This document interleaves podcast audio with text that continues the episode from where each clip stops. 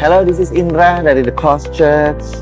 Ini adalah channel podcast kami. Terima kasih udah tune in dengan channel ini, saudara. Kami berharap bahwa setiap message kami dapat membukakan lebih siapa Tuhan, saudara, dan Injil kasih karunia dan apa yang Yesus sudah lakukan di kayu salib kiranya membebaskan kehidupan saudara di dalam nama Yesus. Enjoy the message. God bless you.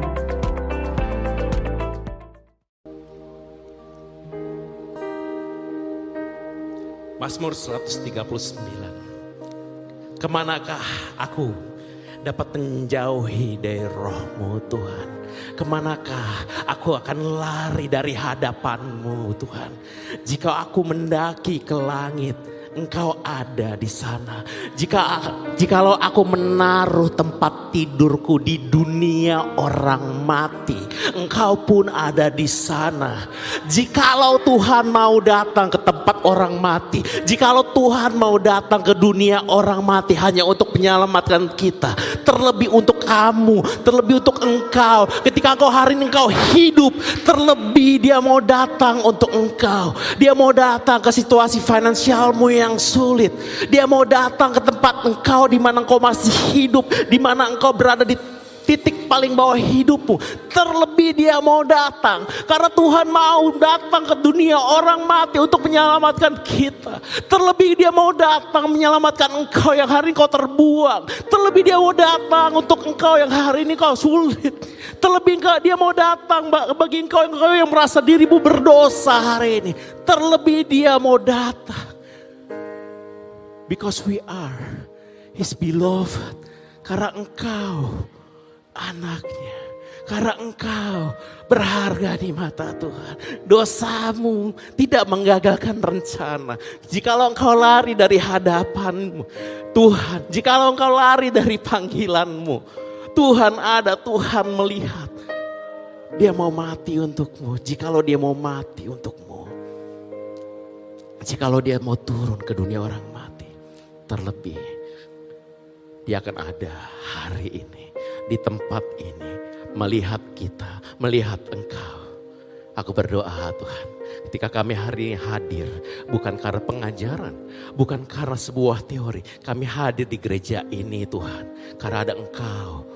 Engkau ada di Tuhan tempat ini. Kau melihat hati-hati yang kosong. Kau melihat hati-hati yang kering. Kau melihat tangan-tangan yang lemah. Kaki-kaki yang mulai goyah Tuhan. Dan kau ada di tempat ini Tuhan. In the name of Jesus I pray. Amen. Thank you, team worship, for such a beautiful worship. Thank you so much. You may be seated. Halo saudara, selamat pagi, selamat hari Minggu dan um, kurang lebih dua setengah tahun saudara. Saya berkhotbah hanya di depan kamera saudara. Dan hari ini pertama kalinya setelah dua setengah tahun saya berkhotbah di depan the real human. So banyak sekali selama dua setengah tahun rasanya berkhotbah di depan kamera seperti nggak ada pressure ya saudara ya. Kayak wah nggak ada pressure, nggak ada yang menghakimi, nggak ada yang nguap gitu kan. Dua setengah tahun mungkin banyak daripada saudara yang e, merasakan juga ya di depan kamera saudara mungkin nggak khotbah tapi saudara mungkin TikTok atau apa. Dua setengah tahun ada yang jadi influencer, mana more? Dua setengah tahun jadi influencer di depan kamera gitu kan. Mungkin kalau pandemi lima tahun lagi gitu followernya mungkin udah saya nggak tahu berapa ya. So forgive me if I'm a bit nervous hari ini karena saya tidak lagi berkhotbah di depan kamera. I hope I hope bahwa ketika hari ini saudara mendengarkan khotbah saya lebih lebih dari saudara mendengarkan khotbah saya, mendengarkan pengajaran yang saya bagikan hari ini. Saya berharap bahwa saudara merasakan bagaimana Yesus sebagai seorang pribadi. Bukan dari sisi pengajaran, tapi so, saya berdoa saudara merasakan Yesus as a person, saudara. So, banyak di antara kita, saudara. Selama pandemi kita kehilangan panggilan kita. Atau bahkan sebelum sebelum pandemi kita juga sudah mengalami sebuah konflik of our calling saudara. Dahulu mungkin banyak di antara kita saudara. Kita mempunyai impian bagaimana kita melayani Tuhan saudara. Mungkin dahulu kita mempunyai mimpi bagaimana kita bisa memimpin di sebuah gereja. Mungkin kita mau mimpi bagaimana kita bisa berkhotbah di ratusan ribu orang di sebuah stadium, di sebuah gereja atau di sebuah tempat di mana saudara akan berkhotbah. Mungkin daripada kita mempunyai mimpi, saudara. Bagaimana kita bisa membangun gereja dari sebuah gereja yang kecil menjadi sebuah gereja yang besar. Mungkin ada juga gitu ya, mempunyai mimpi menjadi seorang misionaris di tempat-tempat terpencil gitu kayak Ciu I know, panggilan yo itu ya. Tempat-tempat yang belum ada listrik, remember your calling Ciu. Ketika saudara ditanya oleh pendeta saudara, Uh, siapa yang mau mati bagi Tuhan? Siapa yang mau menyerahkan hidupnya? Siapa yang mau jadi pendeta? Uh, saudara angkat tangan semuanya. Mungkin saudara berteriak paling keras, saudara berteriak uh, mengacungkan tangan paling tinggi di antara semua orang. Dan ketika ada altar call, siapa yang mau menyerahkan hidupnya? Saudara lari ke depan. I want to serve the Lord. Saya punya panggilan yang begitu dahsyat untuk Tuhan. And but, But the reality hit saudara. Ada saatnya tiba-tiba kesulitan finansial saudara alami. Ada saatnya saudara dikecewakan oleh orang-orang bahkan orang gereja. Ada saatnya saudara bahkan saudara merasakan bahwa Tuhan sendiri seakan-akan nggak ada. Tuhan sendiri seakan-akan tidak menjawab doa saudara. Ada saatnya saudara saudara rasakan bagaimana saudara melayani Tuhan sekian tahun dan ada satu titik pelayanan yang saudara lakukan sia-sia. Saudara kecewa, kita marah, kita ngambek saudara, kita mungkin pahit. Tapi mungkin nggak sampai ada saudara yang marah juga. Ada juga yang ngalamin ada saatnya sebuah titik di mana bisnis saudara Tuhan buat berkati. Bisnis saudara Tuhan berkati dan saudara menjadi sibuk. Ada saatnya kita merasakan kesibukan sebagai seorang keluarga dan saya rasakan ini juga bagaimana mendidik, bagaimana membangun sebuah keluarga yang sudah dipercayakan. Ada saatnya saudara juga merasakan sebuah urgensi untuk membangun sebuah kekayaan saudara. Karena saudara ingin membangun, eh, membahagiakan keluarga saudara. Dan di sini ada satu titik saudara mengalami kebingungan apakah panggilan saya yang dahulu adalah cuma sebuah euforia semata. Adalah sebuah feeling. Ada sebuah, ah itu cuman kayaknya gereja situasi ini lagi berapi-api. Cuman it's like just a dream. Euforia. Mungkin itu sebuah, ah oke okay, saya dulu mengambil keputusan yang salah. It just an euphoria. Dan inilah yang dialami oleh murid-murid Yesus. Di Yohanes 20 ayat 19. Boleh tampilkan slide-nya? And one, two, three. Bukan yang ini sih. Oke. Okay. Yohanes 20 ayat 19. Ketika hari sudah malam, pada hari pertama minggu itu. Berkumpullah murid-murid Yesus di suatu tempat dengan pintu-pintu yang terkunci. Pintu-pintu yang terkunci. Karena mereka takut. Karena mereka takut kepada orang-orang Yahudi. Hari-hari ini saat itu di mana Yesus baru saja disalibkan disebutkan di situ kalau saudara perhatikan waktunya adalah hari ketiga setelah Yesus disalibkan dan mati saudara. Mereka hidup di dalam ketakutan. Mereka hidup tanpa tujuan. Mereka mungkin bertanya-tanya di dalam hati mereka. Tiga setengah tahun gue ikut Yesus, sekarang Yesus disalib dan mati. Is Jesus is a God? Apakah Yesus sebuah sebuah hanya sebuah euforia semata? Apakah mungkin gue ditipu nih sama Yesus nih? Dan kita sama seperti murid-murid pada saat itu. Ketika reality hit dalam hidup kita. Kita hilang. Kita bingung. Kita mengunci keluarga kita. Kita mengunci diri kita dari sebuah panggilan saudara. Dan saya menamakan khotbah saya hari ini, I'm leaving my calling. Saya meninggalkan panggilan saya. Padahal, padahal saudara, kalau saudara-saudara perhatikan, Murid-murid ini tiga setengah tahun hidup bersama dengan Yesus. Murid-murid ini tiga setengah tahun melihat dengan mata kepala sendiri bagaimana Yesus menyembuhkan orang. Bagaimana Yesus uh, uh, apa namanya membangkitkan orang mati. Bagaimana Yesus membuat orang buta melihat lagi. Bagaimana Yesus mengajar. Bagaimana Yesus membuat mukjizat memberi makan lima ribu orang. Dan mereka kehilangan panggilan. So ketika hari ini saya ingin ikatkan saudara kalau saudara hari meninggal, seakan-akan meninggalkan panggilan saudara. Don't judge yourself. Karena murid-murid Yesus yang tiga setengah tahun hidup bersama Yesus. Mengalami hal yang sama. Don't judge yourself ketika saudara, kayaknya gue meninggalkan panggilan gue, kayak gue berdosa. Listen to this saudara. Banyak orang mempertanyakan panggilannya. Banyak orang mempertanyakan, bingung akan panggilannya.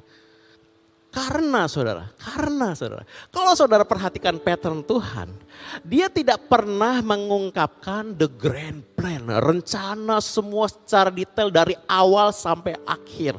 Dia nggak pernah mengungkapkan the master planningnya kepada kita. If only, saudara, if only.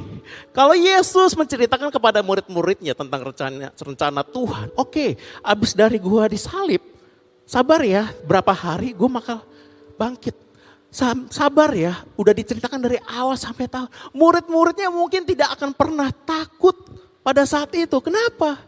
Karena Yesus nggak menceritakan semuanya dari awal sampai akhir secara detail, saudara.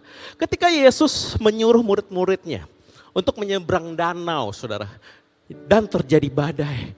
Kalau aja Yesus ngomong ke murid-muridnya, oke nanti lu naik kapal, di situ ada badai, tenang, gua akan datang. Murid-muridnya nggak akan takut. Tapi Yesus nggak pernah cerita, saudara. Dari awal sampai akhir Yesus nggak pernah cerita. Kalau kalau aja Abraham diberitahukan secara spesifik, oke okay, lo akan punya anak di umur segini ya. Abraham nggak akan takut, Abraham nggak akan merasa, ya udah gue kawin sama Hagar aja. Abraham nggak akan melakukan seperti itu karena sudah ada detail. Kalau aja bangsa Israel yang keluar dari Mesir, diberitahukan secara detail tentang masa depan mereka, bagaimana mereka merah, mengalahkan raksasa-raksasa tapi Tuhan gak kasih tahu dan mereka berputar-putar 40 tahun. Problem ini, bukan problem sorry. Pattern Tuhan ini kita rasakan di dalam hidup kita juga. Kalau aja, cu, di umur kamu yang dua tahun lagi kamu akan punya kekayaan sekian puluh M karena kripto. Dia gak akan khawatir saudara, dia gak akan stres. Kalau aja kamu, Shandy, mana Shandy? Kamu akan merit di umur kamu sekian. Dia nggak akan depresi, dia nggak akan takut saudara. Kalau kita dikasih tahu oke di BCA kamu umur kamu sekian. Kamu akan diberikan saldo sekian. Kita nggak akan takut. Oh ya udah nggak apa-apa gue hidup dengan uang satu juta juga nggak apa-apa. Yang penting gue tahu di umur gue sekian Tuhan buat gue kaya. Kita nggak akan takut. Tapi pattern Tuhan nggak seperti itu saudara. Mungkin Tuhan, bukan mungkin. Tuhan sengaja Tuhan sengaja, Tuhan gak mau lakukan itu. Tuhan kita bukan tukang kuamia saudara. Yang dikocok-kocok keluar kertas gitu. Tuhan kita bukan yang garis tangan. Tuhan kita bukan yang feng shui dan sebagainya. Uh, by the way, saya mungkin percaya dengan rasi kita. Mungkin ya, saya nggak pernah soalnya. Mungkin kalau saya pelajari mungkin kita percaya saudara. Tapi remember Tuhan yang buat itu semua rasi bintang, sio dan lain-lain. Tuhan yang izinkan itu terjadi. Minimal Tuhan izinkan itu terjadilah. Mungkin Tuhan bukan yang buat, tapi minimal Tuhan izinkan itu terjadi. Sama seperti Tuhan menggunakan rasi bintang. Pada saat orang membimbing orang majus untuk bertemu Yesus, Tuhan yang buat. Rasi bintang, Scorpio dan lain-lain, Tuhan yang buat saudara. Daripada kita percaya akan buatan Tuhan, lebih baik kita percaya kepada siapa penciptanya saudara. Mungkin Tuhan secara sengaja nggak memberitahukan the grand plan. But do you know saudara? Perjanjian baru tidak dimulai ketika Yesus baru lahir. Perjanjian baru tidak dimulai dari Yesus menyembuhkan orang, membangkitkan orang. Perjanjian baru tidak dimulai ketika Yesus mengajar banyak orang. Perjanjian baru tidak dimulai ketika Yesus disalib. Tapi perjanjian baru dimulai pertama kali di ayat yang tadi kita baca di Yohanes 20. Boleh kita lanjutkan slide berikutnya? Karena mereka takut kepada orang-orang Yahudi. Mereka mengunci dan mereka takut kepada orang Yahudi. Pada waktu itu datanglah Yesus dan berdiri di tengah-tengah mereka dan berkata, damai sejahtera bagi kamu. Dan sesudah berkata demikian, ia menunjukkan tangannya dan lambungnya kepada mereka. Murid-murid itu bersuka cita ketika mereka melihat Tuhan. Maka kata Yesus sekali lagi, this is the first calling saudara. Damai sejahtera bagi kamu. Sama seperti Bapa mengutus aku, demikian juga sekarang. Sekarang aku mengutus kamu. Dan inilah pertama kali the calling dari Yesus ke murid-muridnya. Perhatikan ini saudara. Selama tiga setengah tahun, murid-murid Yesus mendengar pengajaran Yesus selama tiga setengah tahun, murid-murid ini mendengarkan prinsip-prinsip yang Yesus ajarkan. Mereka ikut Yesus tiga setengah tahun. But ketika Yesus tidak ada bersama-sama dengan mereka, pengajaran Yesus itu seakan-akan menjadi sia-sia. Teori, prinsip, prinsip-prinsip yang Yesus ajarkan membuat murid-murid ini takut. Don't get me wrong. Saya nggak berkata kita nggak usah ikutin ajaran Yesus. Saya nggak berkata demikian. But kekristenan dimulai ketika ada Yesus di ruangan itu. Pengajaran masih ada, pengajaran masih ada. Mereka ingat pengajaran Yesus. Tapi kekristenan dimulai ketika ada Yesus. Ketika murid-muridnya tahu ada Yesus di ruangan itu kekristenan dimulai karena ada pribadi. Jesus as a person. Not his teaching, not only his teaching saudara. Tapi Jesus as person. Dan murid-muridnya semenjak saat itu mereka keluar dan mereka bangkit dan mereka menginjil. Because of what? Jesus as a person. Jesus as a person. Kekristenan, boleh tampilkan slide berikutnya. Kekristenan bukan dimulai dari sebuah teori, saudara. Kekristenan dimulai dari keberadaan Yesus. Dan gereja dibentuk saudara. Bukan karena berdasarkan ajaran. Bukan hanya berdasarkan ajaran. Gereja dibentuk bukan hanya berdasarkan sebuah prinsip saudara. Tapi gereja dibentuk because Jesus as a person jadi kalau hari kita berkumpul di gereja ini saudara, hanya karena ajaran saudara. Kalau hari ini kita berkumpul hanya karena prinsip-prinsip yang Yesus ajarkan, kalau hanya berkumpul karena itu saudara. Kalau mungkin hari ini kita berkumpul hanya karena sebuah teori-teori yang Yesus ajarkan. Mungkin ini kita akan jadi pinter. Kita akan jadi firm, pinter dengan firman. Kita akan ngelotok, wow firman Tuhan seperti ini. Tapi hari ini saudara, saya ingin katakan kepada saudara yang mungkin saudara pertama kali hadir di tempat ini. Hari ini kita bertemu di ruangan ini bukan hanya karena ajaran Yesus, bukan hanya karena teori, bukan hanya karena prinsip. Tapi diisi, ada Yesus di ruangan ini yang hadir secara pribadi untuk saudara. Percuma saudara kalau kita hanya belajar teori, meskipun itu dari Tuhan. Percuma saudara kalau kita semua belajar secara prinsip saudara. No, tapi it's because there is Jesus in this room, saudara. Dan yang sering terjadi, saudara, di dalam kekristenan abad-abad ini, saudara. We change his claim into rules. We change his lifestyle into rules. Kita jadikan ajaran Yesus sebagai sebuah peraturan, saudara.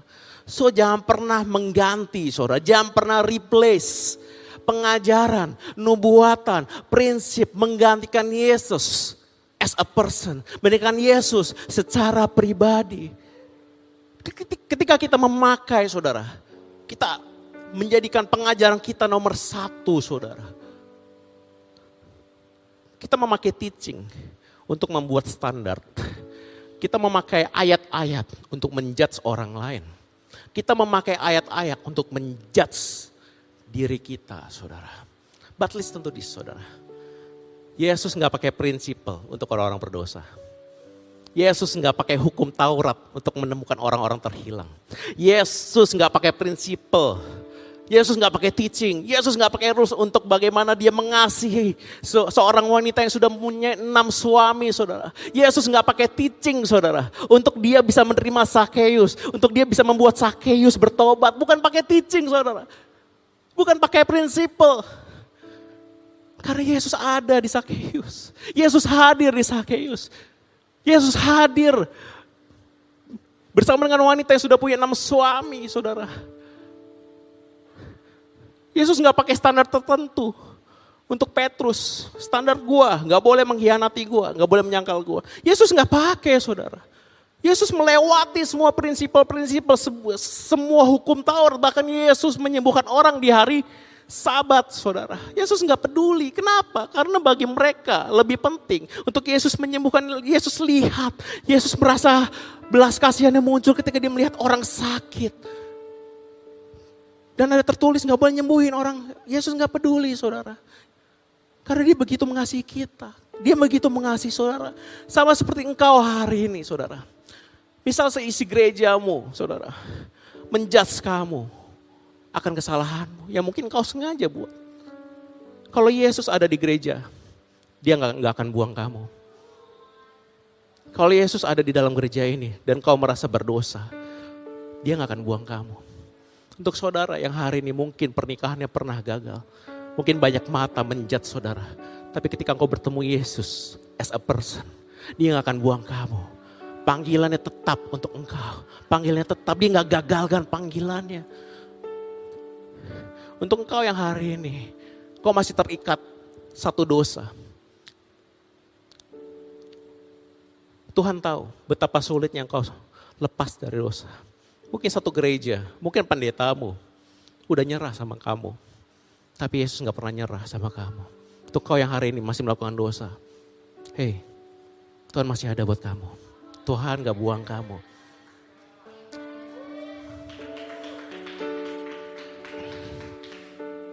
Di keluargamu, mungkin kau dianggap remeh.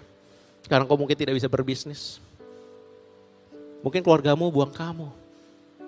Keluargamu memandang sebelah mata.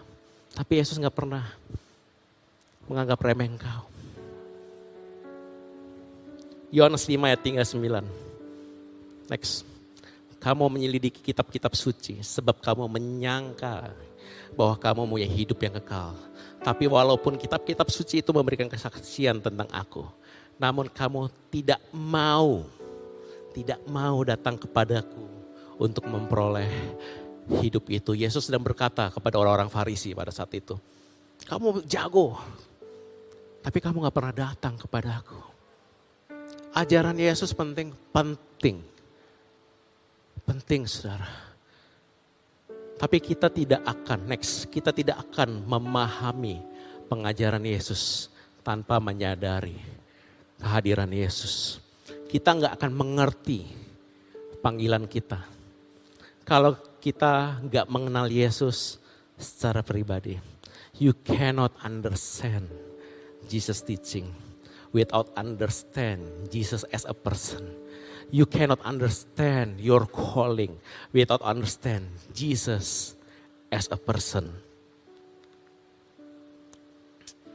Sedikit cerita saudara. Suatu saat saya merencanakan jalan-jalan. Enggak tahun ini saudara, karena tahun ini saya tahu akan macet saudara. Saya senang jalan-jalan, ada satu kota yang paling saya senang di antara semua kota di satu pulau Jawa ini saudara, yaitu Semarang. Saya nggak tahu kenapa, but I attach into that city gitu ya. Dan saya berdua sama istri saya, anak-anak waktu itu masih uh, masih lebih kecil ya. Jadi saya titipin jadi uh free dan saya ini kebiasaan kami saudara. Ini kita tuh orangnya spontan. Jadi nggak pernah tuh yang namanya itinerary hari pertama ke sini, hari kedua, oh nggak pernah saudara. Dan I'm sorry, I'm sorry kalau di dalam kepemimpinan saya terkadang spontan saudara. I think that's my weakness, but also my strength. So I'm sorry in advance kalau tiba-tiba, oke okay, Song jauh besok ini ya gitu, spontan. I'm very sorry saudara. Saya berusaha untuk lebih baik. Dan saya ajak istri saya ke Semarang dan sebelum sampai ke Semarang, saya tiba-tiba teringat akan suatu tempat saudara. Istri saya juga nggak tahu tempat itu, saya juga kurang lebih saya tahu, cuman cuman dapat dari internet, saya belum pernah ke sana saudara. Dan di sinilah saya bawa istri saya. Boleh tampilkan foto pertama? Wow, wow, tempatnya itu saudara, masuk ke kampung-kampung saudara. Tempatnya itu harus melewati jalan-jalan kecil yang hanya muat satu mobil, kiri kanan pohon gitu ya, ya setengah hutan lah ya. Di situ berdebu karena di sini merupakan sebuah tambang. Saya lupa tambang apa gitu ya. Untungnya saya ke sana bukan bukan pas hari libur, jadi banyak truk-truk ini nggak ada untungnya. Mungkin saudara ngomel ke saya. Mungkin istri saya juga ngomel, lu ngapain bawa gue ke tempat seperti ini? Mau suruh gue kerja gitu? Mau suruh gue gali tambang juga? Ini liburan atau kerja gitu? No, I have specific reason. Kenapa istri saya saya bawa ke sini. And this is the reason. Boleh tampilkan slide berikutnya.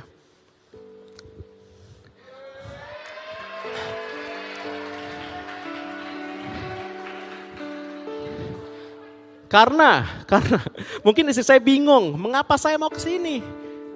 Truk-truk doang gitu kan. Karena saya tujuan saya ke sini, saya ingin membuat sebuah memori, Saudara. Sebuah journey yang meaningful untuk istri saya. Dan saya tahu di Semarang, eh sorry, di satu Indonesia mungkin ya, mungkin di satu Indonesia ini tidak ada spot foto seperti ini. Karena saya tahu saudara, saya belum mampu untuk ke Grand Canyon di Amerika. Minimal saya bawalah ke Semarang dulu lah ya. Saudara bayangkan, saudara, saudara bayangkan, kalau istri saya tidak bersama saya, atau istri saya sendirian di sana, atau istri saya mempunyai kalau misalnya punya suami yang bukan saya, nggak ada yang seperti ini, saudara. Nggak ada, nggak bisa, nggak bisa. Mungkin kalau dia pergi sendiri, saudara, tempat ini nggak ada artinya. Mungkin mungkin kalau dia pergi bersama orang lain, bersama teman-temannya gitu ya, bersama keluarganya, papa mamanya. Nggak ada seperti ini, nggak ada, nggak bisa. Nggak bisa saudara satu-satunya yang membuat perjalanan kami berarti sehingga dapat membuat ini. The only reason kenapa perjalanan ini berarti is me. Bukan sombong. But I want you to understand. I want you to understand bahwa ke mana pun engkau pergi, ke mana pun engkau lari, kalau Tuhan bersamamu, dia memakai tempat yang terlihat biasa untuk membuat hidup kita berarti, saudara. Where is your place right now, saudara? Where is your place? Di mana tempatmu, saudara? Mungkin saudara merasa bahwa tempat yang saudara injak hari ini sangat jauh dari panggilan yang dulu saudara rasakan. Mungkin saudara, tempat kerja saudara hari ini sangat jauh dari panggilan saudara. Mungkin hari ini Saudara ditempatkan Tuhan di tempat yang terlihat sederhana, di tempat yang kelihatannya biasa, rendah. Saya bayangkan diri kita saudara, berada di atas sebuah kapal. Dan ketika kita sudah berada di tengah, eh sorry, sebelum berangkat kita merasa, wah this is my calling. Mengarungi lautan, Tuhan suruh gua pergi ke seberang danau. Mungkin saudara menempatkan diri saudara di atas kapal di mana semua hanya kelihatan biru saja, all blue. Hanya ada horizon, garis horizon yang memisahkan antara langit dan laut. Di mana semua kelihatan tidak ada ujungnya bagi hidup saudara. Di mana di laut, tengah laut, saudara cuma hanya merasakan badai, lalu biasa-biasa lagi. Badai lagi, biasa-biasa lagi. Hanya ada badai, Hanya ada all the boring dome, kebosanan, nothing great, nggak ada sesuatu yang spesial, saudara. All seems boring, saudara. But listen to this. Kapal saudara masih berjalan. Kapal saudara masih berjalan. And if Jesus as a person ada di kapal engkau, uh, your boat, kapalmu tidak akan pernah berhenti. Kapalmu is going somewhere. Dan yang lebih indah, kau akan melihat bagaimana Yesus di kapalmu menghardik badai.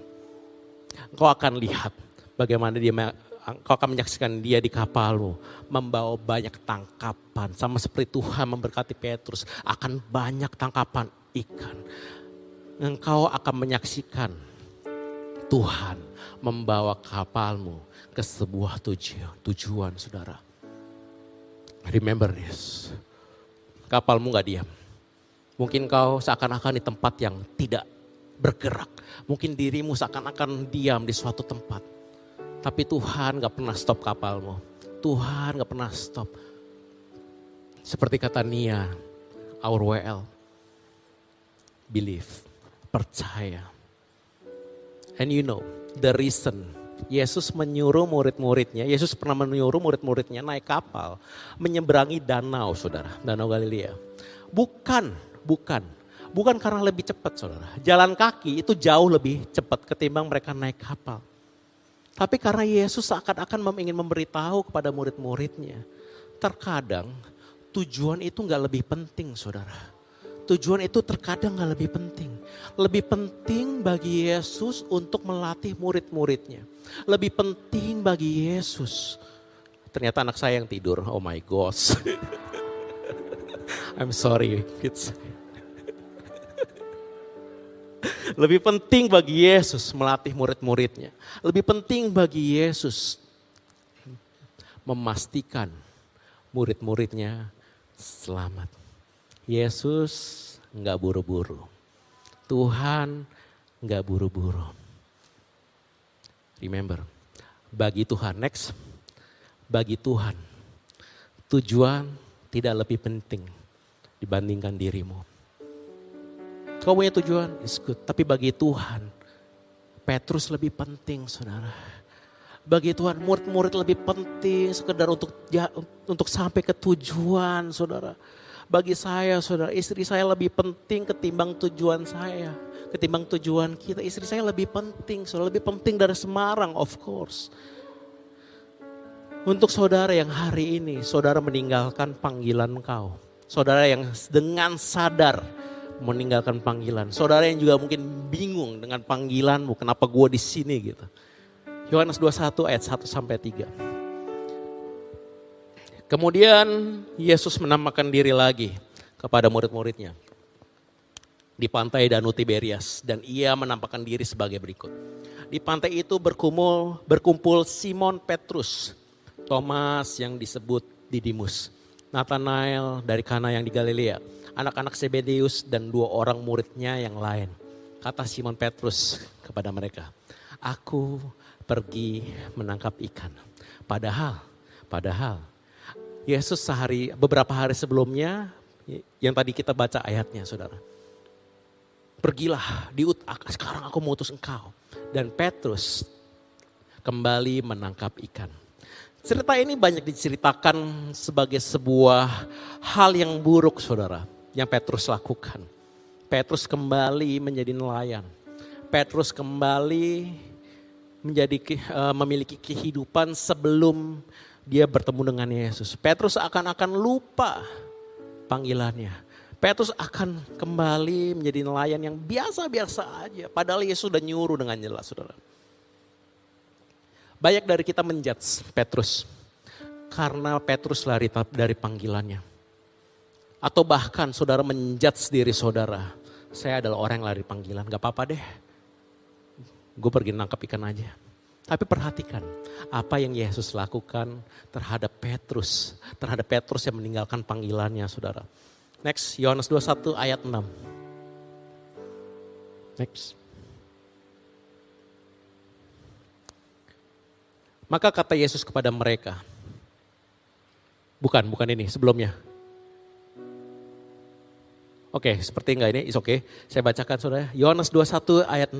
Maka kata Yesus kepada mereka, tebarkanlah jalamu di sebelah kanan perahu, maka kamu akan peroleh. Lalu mereka menebarkannya dan mereka tidak dapat menariknya lagi. Karena banyaknya ikan. Hei, Tuhan gak judge Petrus. Sama seperti Tuhan gak menjudge kamu ketika engkau lari dari panggilanmu. Tuhan tahu Petrus. Tuhan tahu Petrus butuh pemasukan Tuhan tahu Petrus mungkin tidak melakukan panggilannya. Tapi Tuhan tetap berkati Petrus, saudara.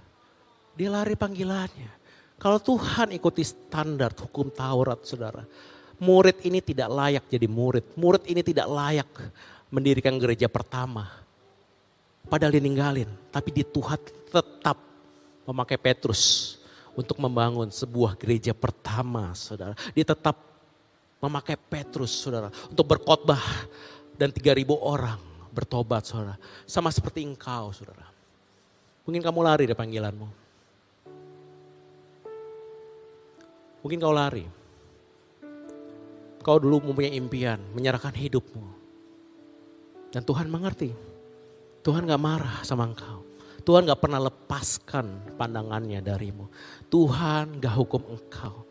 Bahkan Tuhan berikan tangkapan di saat engkau tidak mampu. Tuhan tahu mungkin hari ini, ya, mungkin hari ini engkau nggak memikirkan panggilan mau boro-boro mikirin panggilan Tuhan. Ngasih makan anak aja susah. Tuhan ngerti. Tuhan tahu bagaimana sulitnya di hidup kita saudara. Mungkin kamu hari nggak lagi memikirkan apa yang menjadi tujuan hidupmu saudara. Oh boro-boro tujuan hidup. Nyembuhin diri sendiri aja susah. Aku masih depresi. Aku masih sakit secara fisik. Mungkin kamu hari ini nggak lagi memikirkan panggilan hidupmu. Karena setiap hari, setiap hari, saudara perlu memikirkan bagaimana menyekolahkan anaknya. Ada yang mengajarkan saudara, kalau kamu nggak taat, maka Tuhan bisa pakai orang lain untuk menggantikan panggilanmu. Kalau kamu berdosa saudara, maka Tuhan bisa pakai orang lain untuk menggantikan engkau. Tapi kita baca di Mazmur 139. Boleh saya panggil tim musik untuk naik ke atas panggung? Mazmur 139, saya ingin saudara baca dengan hati saudara dan torehkan di hati saudara. Sebab engkaulah yang menuntun buah pinggangku, menenun aku dalam kandungan ibuku. Aku bersyukur kepadamu oleh karena kejadianku dahsyat dan ajaib. Dalam bahasa Inggris, I will give thanks to you because I awesomely and wonderfully made. Ajaib apa yang kau buat dan jiwaku benar-benar menyadarinya. Tulang-tulangku tidak terlindung bagimu. Ketika aku dijadikan di tempat yang tersembunyi dan ketika aku direkam di bagian-bagian bumi yang paling bawah.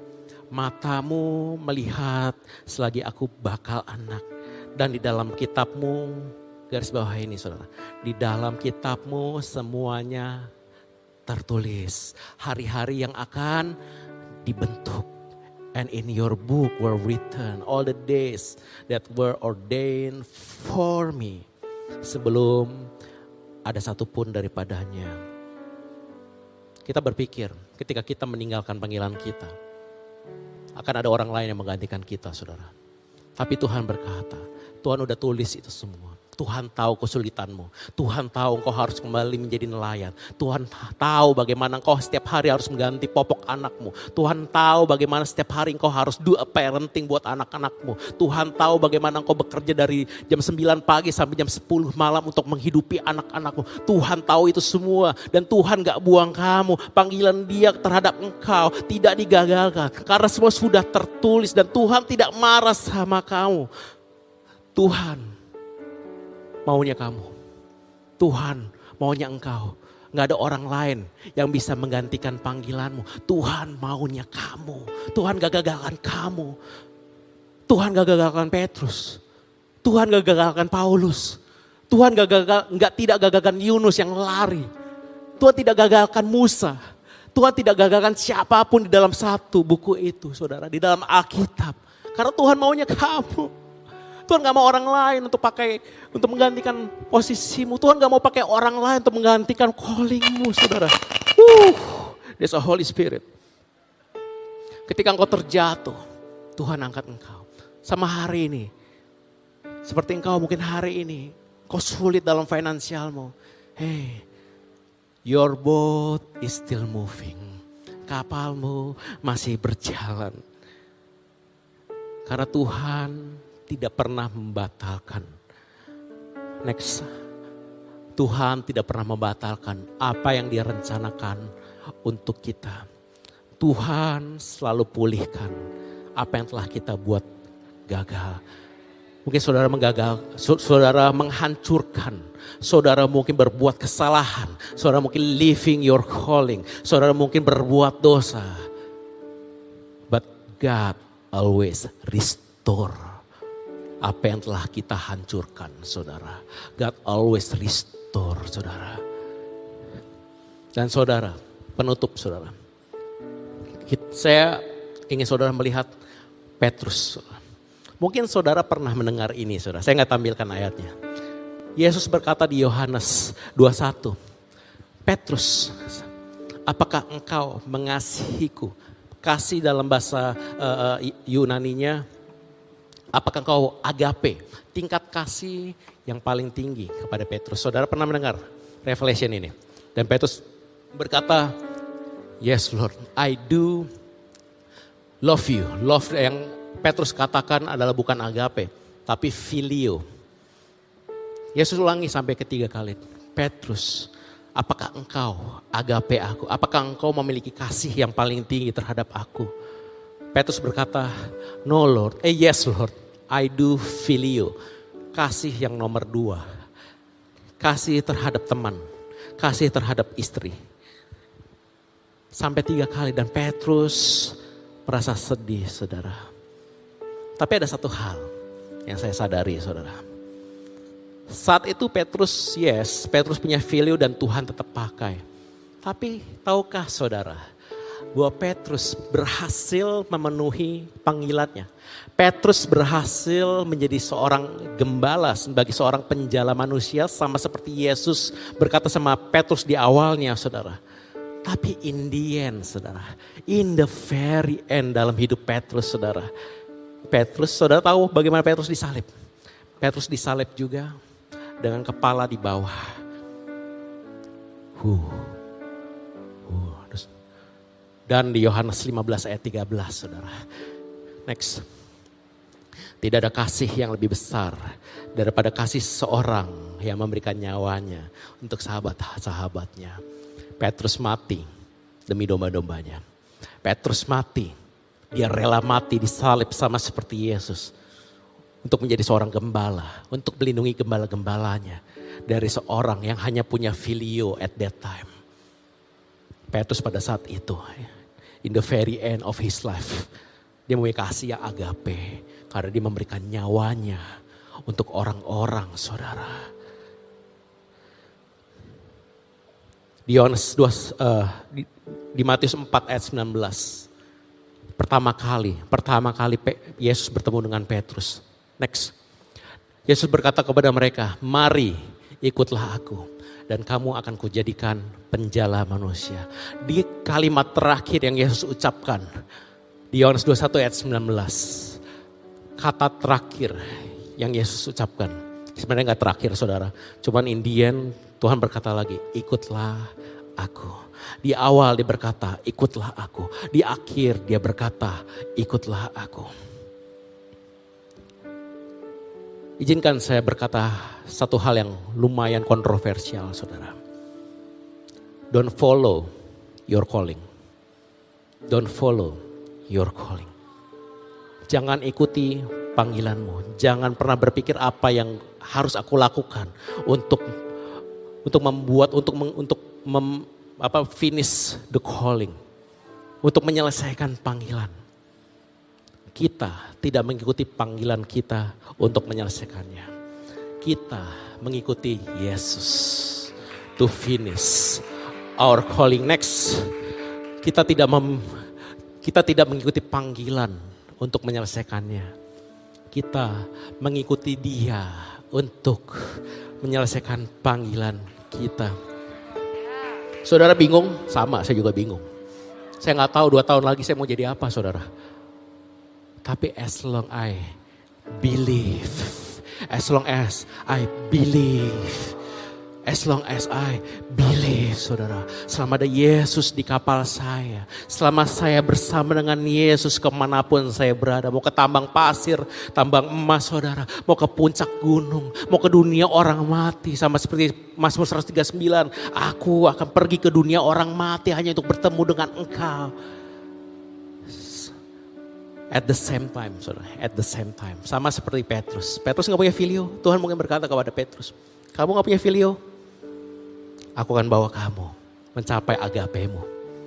Kamu gak punya agape? Aku akan bawa kamu sehingga kamu punya bisa agape, bisa mengasihi. Jangan fokus bagaimana saya bisa mempunyai kasih yang agape. Jangan fokus bagaimana Tuhan bisa pakai engkau. Jangan fokus bagaimana Tuhan bisa membuat engkau menjadi seorang pengkhotbah di ratusan ribu orang. Jangan fokus kepada kekayaanmu. Jangan fokus bagaimana membahagiakan keluargamu. Jangan fokus bagaimana engkau membangun gereja. Fokus Follow Jesus. Follow Jesus. There's no principle. Tidak ada prinsipal yang lebih penting. Tidak ada ajaran yang lebih penting. Ketimbang Jesus as a person in this room saudara. Saya undang saudara untuk bangkit berdiri saudara. Look upon Jesus. Look upon his love. Saudara, saya ingin saudara merasakan Jesus as a person in this very moment for you. Untuk saudara bisa nikmati. Saudara tidak perlu tahu 2-3 tahun ke depan. Saudara tidak perlu tahu panggilan engkau ke depan. But in this very moment. Saya ingin saudara merasakan Jesus as a person.